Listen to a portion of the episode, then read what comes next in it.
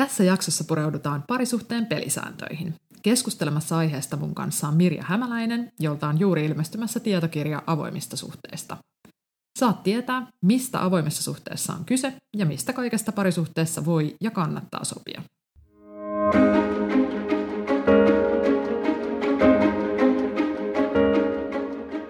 Tässä podcastissa pyritään luomaan parempaa arkea ja onnellisempaa elämää ratkomalla arjen pulmatilanteita ja parisuhdeongelmia lempeän liinisti insinööriekonomimentaliteetilla.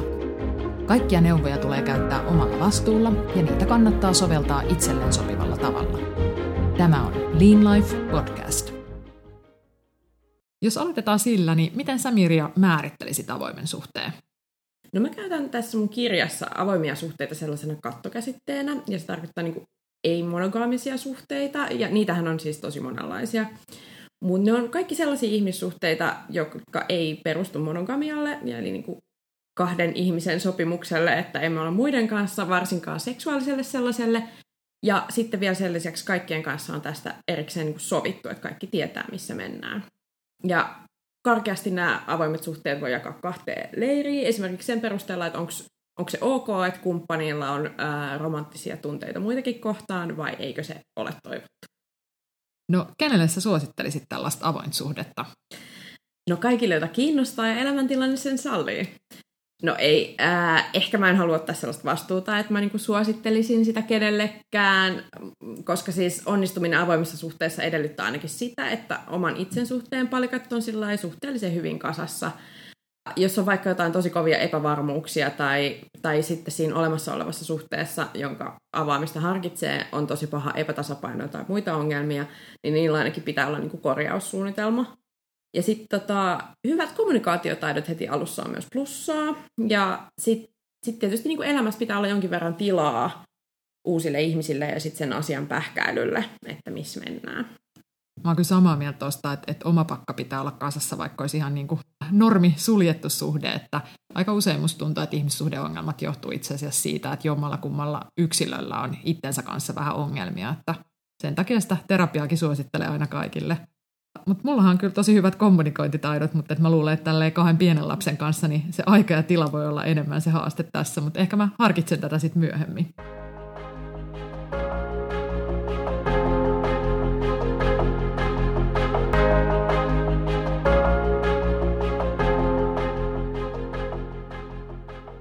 Minkälaisista asioista, jos ajatellaan, että mä nyt ryhtyisin tällaiseen avoimeen suhteeseen, niin minkälaisista asioista pitää sitten sopia? No tällaisessa niin kuin sanotaan klassisessa avoimessa suhteessa, eli suhteessa, johon kuuluu ää, seksiä muiden kanssa, mutta ei syvempiä tunteita muiden kuin, muita kuin vakikumppania kohtaan, niin nämä säännöt koskevat yleensä ajankäyttöä ja turvaseksiä, ja siitä pitää just pystyä keskustelemaan kaikkien kanssa. Ja sitten esimerkiksi sellaista, että muita kumppaneita ei tuoda yhteiseen kotiin, tai voi olla niin kuin muitakin paikkaan liittyviä sääntöjä. Ja sitten niinku just ajankäytössä voi olla jotain aika teknisiäkin juttuja, että kummatkin saa käyttää kaksi keskiviikkoiltaa kuukaudesta ihan kenen kanssa haluaa tehdä mitä haluaa tahansa. Ja sitten yhdellä mun haastateltavalla tässä kirjassa oli sellainen, että perhemenoja ei koskaan siirretä. Me ollaan Tommin kanssa puhuttu tosi paljon myös tuosta ajankäytöstä. Et me ollaan molemmat aika itsenäisiä, eli me kaivataan paljon omaa tilaa ja aikaa. Että meillä on ollut kyllä tosi tärkeää, että on selkeät pelisäännöt esim. siitä, että molemmilla on oikeus omaan iltaan, myös tässä niin kuin lapsiperhearjen keskellä. Toisaalta jo mä muistan, että silloin kun me oltiin sinkkuja, niin me tiedostettiin, että meillä on kyllä tosi erilaiset sosiaaliset tarpeet. Että mä oon ihan älyttömän ekstrovertti ja saan energiaa muiden ihmisten tapaamisesta, kun sitten taas Tommi kaipaa paljon enemmän sitä omaa aikaa. Et esimerkiksi jos me ollaan saatu vaikka kutsu johonkin juhliin, niin ei Tommi välttämättä sitten tullut kaikkiin niihin messiin, jos ei vaikka tuntenut sieltä ketään. Tai sitten voi olla, että me mentiin yhdessä, mutta Tommi lähti sitten tuntia aikaisemmin, mikä oli molemmille ihan ok. No tuosta tulee mieleen vähän sellainen niin kuin avoimiin suhteisiin joskus liittyvä ajatus monogamian pilkkomisesta osiin. Että musta se on niin aika kiinnostava ajatusharjoitus oikeastaan kenelle tahansa, että on niin seksuaalista monogamiaa, emotionaalista monogamiaa ja sitten sosiaalista, että miten näy, näytään niin kuin ihmisille parina tai mitä se tarkoittaa. Ja sitten kuinka tärkeitä ne on kellekin, niin sehän vaihtelee ihmisestä toiseen ja suhteesta toiseen. Mutta sitten joskus puhutaan myös niin kuin aktiviteettimonogamiasta. Aktiviteettimonogamia, tämä kuulostaa kiinnostavalta. Avaatko vähän sitä, mitä kaikkea se voisi tarkoittaa? No mun mielestä se on sitä, että jonkun ihmisen kanssa tehdään aina niin kuin eksklusiivisesti jotain. Että käydään vaikka samassa tapahtumassa joka vuosi ja ei käydä muiden kanssa, ja, tai vaikka niin kuin katsotaan jotain sarjaa yhdessä. Se voi kyllä liittyä seksiinkin. Siis mä uskon, että Suomessa on varmasti paljon tällaisia eksklusiivisia Game of Thrones-suhteita. Ja tota, nyt kun mä mietin tätä, niin mä luulen, että meillä on kyllä lähinnä seksuaalinen monogamia ja perhemonogamia, mutta muuten me ollaan kyllä aika itsenäisiä. Et meillä ei esimerkiksi ole mitään yhteisiä harrastuksia, koska me pidetään sen verran eri asioista. Et mä oon selkeästi parempi musiikissa kuin Tommi, ja Tommi on taas selkeästi parempi urheilussa kuin minä, niin niitä olisi vähän vaikeakin harrastaa yhdessä. Niin joo, ja sitten vielä tuli mieleen se yksi, tietenkin se tärkein sääntö näissä tällaisissa niin klassisissa avoimissa suhteissa on se, että ei saa rakastua toisiin. Uskot sä, että tuollaista voi luvata? En mä oikeastaan usko, enkä mä usko, että kukaan muukaan niin oikeasti uskoo, vaikka kuinka vannottaiskin, että aina, aina ollaan vaan yhdessä ja aina rakastetaan vaan yhtä. Mutta sitten tietysti täytyy oikeasti muistaa, että mikään suhdemallihan ei takaa sitä, että kumppani ei rakastuisi toiseen, mutta et myöskään ettei itse rakastuisi joskus toiseen. Tuosta mä oon kyllä ihan samaa mieltä, että mä muistan, että erityisesti silloin, kun me asuttiin etäsuhteessa Tomminkaan, niin multa aika monta kertaa kyseltiin, että no mistä sä et nyt tiedä, ettei se petä sua siellä toisella puolella maapalloa, mutta että eihän, eihän se suhde voi perustua siihen, että mä kontrolloin toista, toista ja toisaalta, jos se nyt sitten rakastuisi johonkin toiseen, niin ehkä hän sitten olisi parempi, parempi kumppani Tommille, niin mä ajattelin, että turha tässä nyt on sitä stressata turhaan.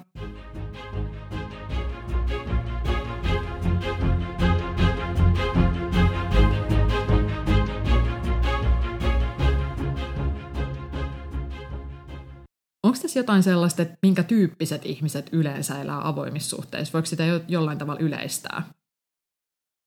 No ihan kaikenlaiset oikeasti, mutta kai niin kuin monille on uudet kokemukset ja nautinto tärkeitä ja vapaus voi olla tosi tärkeä arvo, mutta se ei siis tarkoita sitä, että ei esimerkiksi sitouduttaisi ollenkaan toiseen ihmiseen tai rakastettaisi toista. Ja sitten mun mielestä avoimissa suhteissa olevat ihmiset on tosi usein vähän semmoisia ihmissuhdenörttejä, että ne panostaa kyllä paljon niin kuin kommunikaatioon ja itse asiassa myös niin kuin suhteiden hoitamiseen tosi paljon. Et monet ottaa niin kuin paljon herkemmin sellaisia erilaisia välineitä käyttöön sen suhteen ylläpitämiseksi, että kirjoitetaan asioita paperille ja, ja käydään erikseen läpi asioita.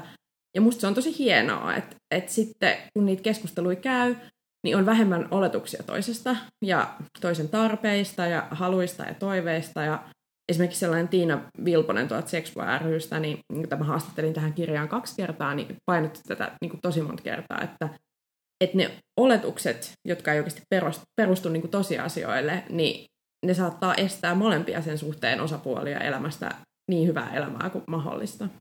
Siis mä kyllä niin samaistun tähän ihmissuhden nörttiyteen, ja mä oon kyllä miettinyt monta kertaa, että, että just tällaisilla niin NS-normisuhteessa elävillä olisi aika paljon opittavaa avoimista suhteista ja polyamoriasta just siinä mielessä, että niissä on vähän niin kuin pakko keskustella selkeämmin niistä parisuhteen pelisäännöistä.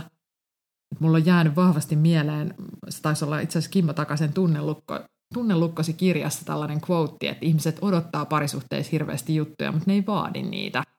Eli me on tosi paljon sellaisia niin kuin pinnan alla olevia toiveita, mutta sitten me ei välttämättä ikinä sanota sille toiselle, että hei, mulla olisi vaikka tosi tärkeää, että mä pääsen kerran viikossa salille, tai voitaisiko me käydä treffeillä, tai mitä nyt kukin haluaa tehdä. Mun mielestä toi liittyy vähän sen kanssa sen niin monogamiassa olevaan jotenkin ehkä sellaiseen harhaan, tai jotenkin toiveeseen, että kaikki pitäisi myös jotenkin sujuu ihan ilman mitään keskustelua, ja kun ollaan sielun kumppaneita toiselle, niin kaikki pitäisi aina, aina vaan pelata yhteen jotenkin maagisesti. Joo, ja tuossa mun mielestä kyllä Hollywood-leffat on tosi vaarallisia, että ne antaa, antaa tosi vahvasti sellaisen kuvan, että kun sä vaan löydät sen oikean ihmisen, niin sitten kaikki sujuu kuin itsestään. Et, et, et kyllä mä uskon, että on siinäkin niinku perää, että joidenkin ihmisten kanssa on helpompaa kuin toisten, mutta et kyllähän mekin ollaan Tommin kanssa ihan älyttömän monista asioista keskusteltu. Et meillä on just Tommin kanssa monenlaisiakin sopimuksia tuon ajankäytön lisäksi. Et ehkä tärkeimpänä mä pidän sitä meidän kotityö Exceliä, jossa on sovittu kotitöiden jaosta ja sitten meillä on myös budjetti Excel, jossa on sovittu just yhteisen rahan käytöstä. Sitten kun on selkeästi sovittu, että miten hommat hoidetaan, niin se kyllä helpottaa tosi paljon arkea, eikä sitten tarvitse just arvailla, että mitä se toinen haluaisi.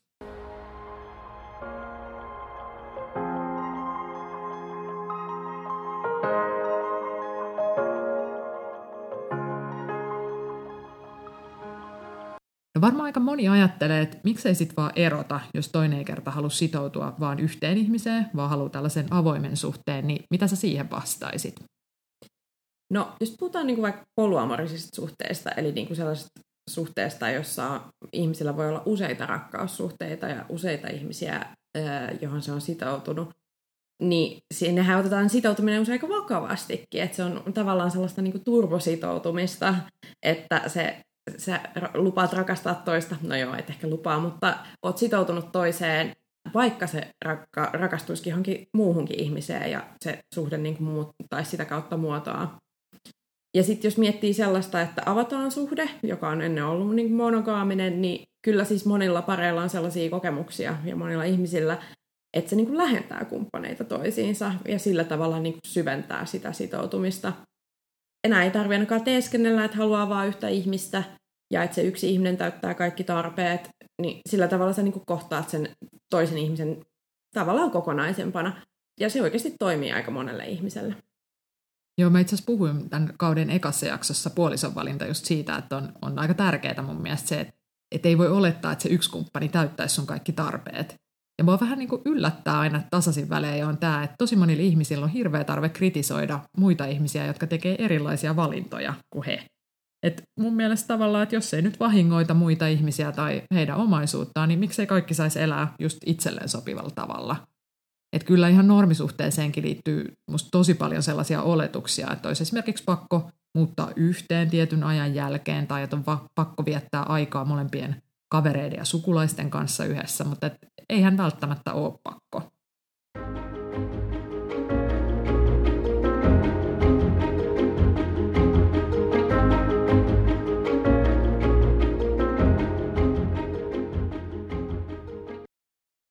No jos sä saisit esittää yhden toiveen, niin mitä sä toivoisit, että ihmiset ymmärtäis paremmin avoimista suhteista?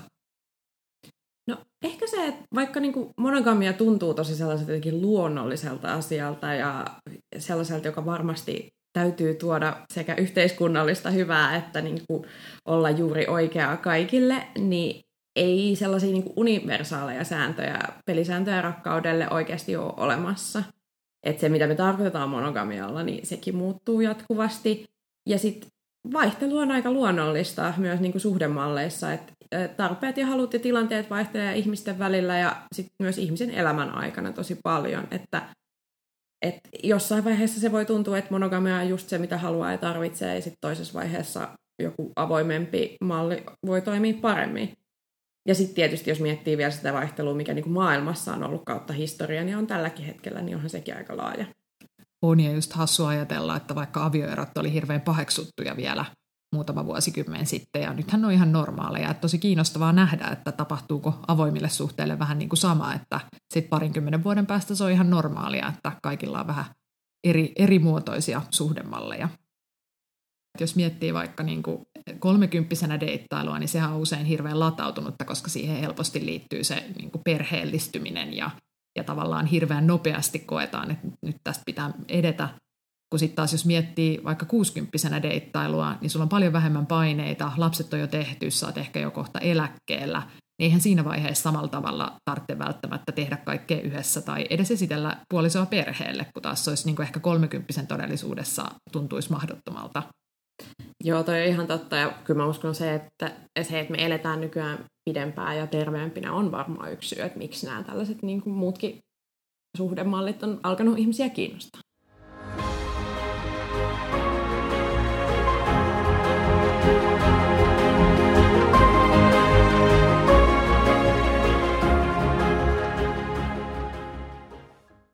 Kun sä tutkit tätä aihetta, niin löysit sä mitään tällaista, että onko tämä keskimäärin jonkun tietyn ikäryhmän juttu vai esiintyykö tätä ihan kaikissa ikäryhmissä?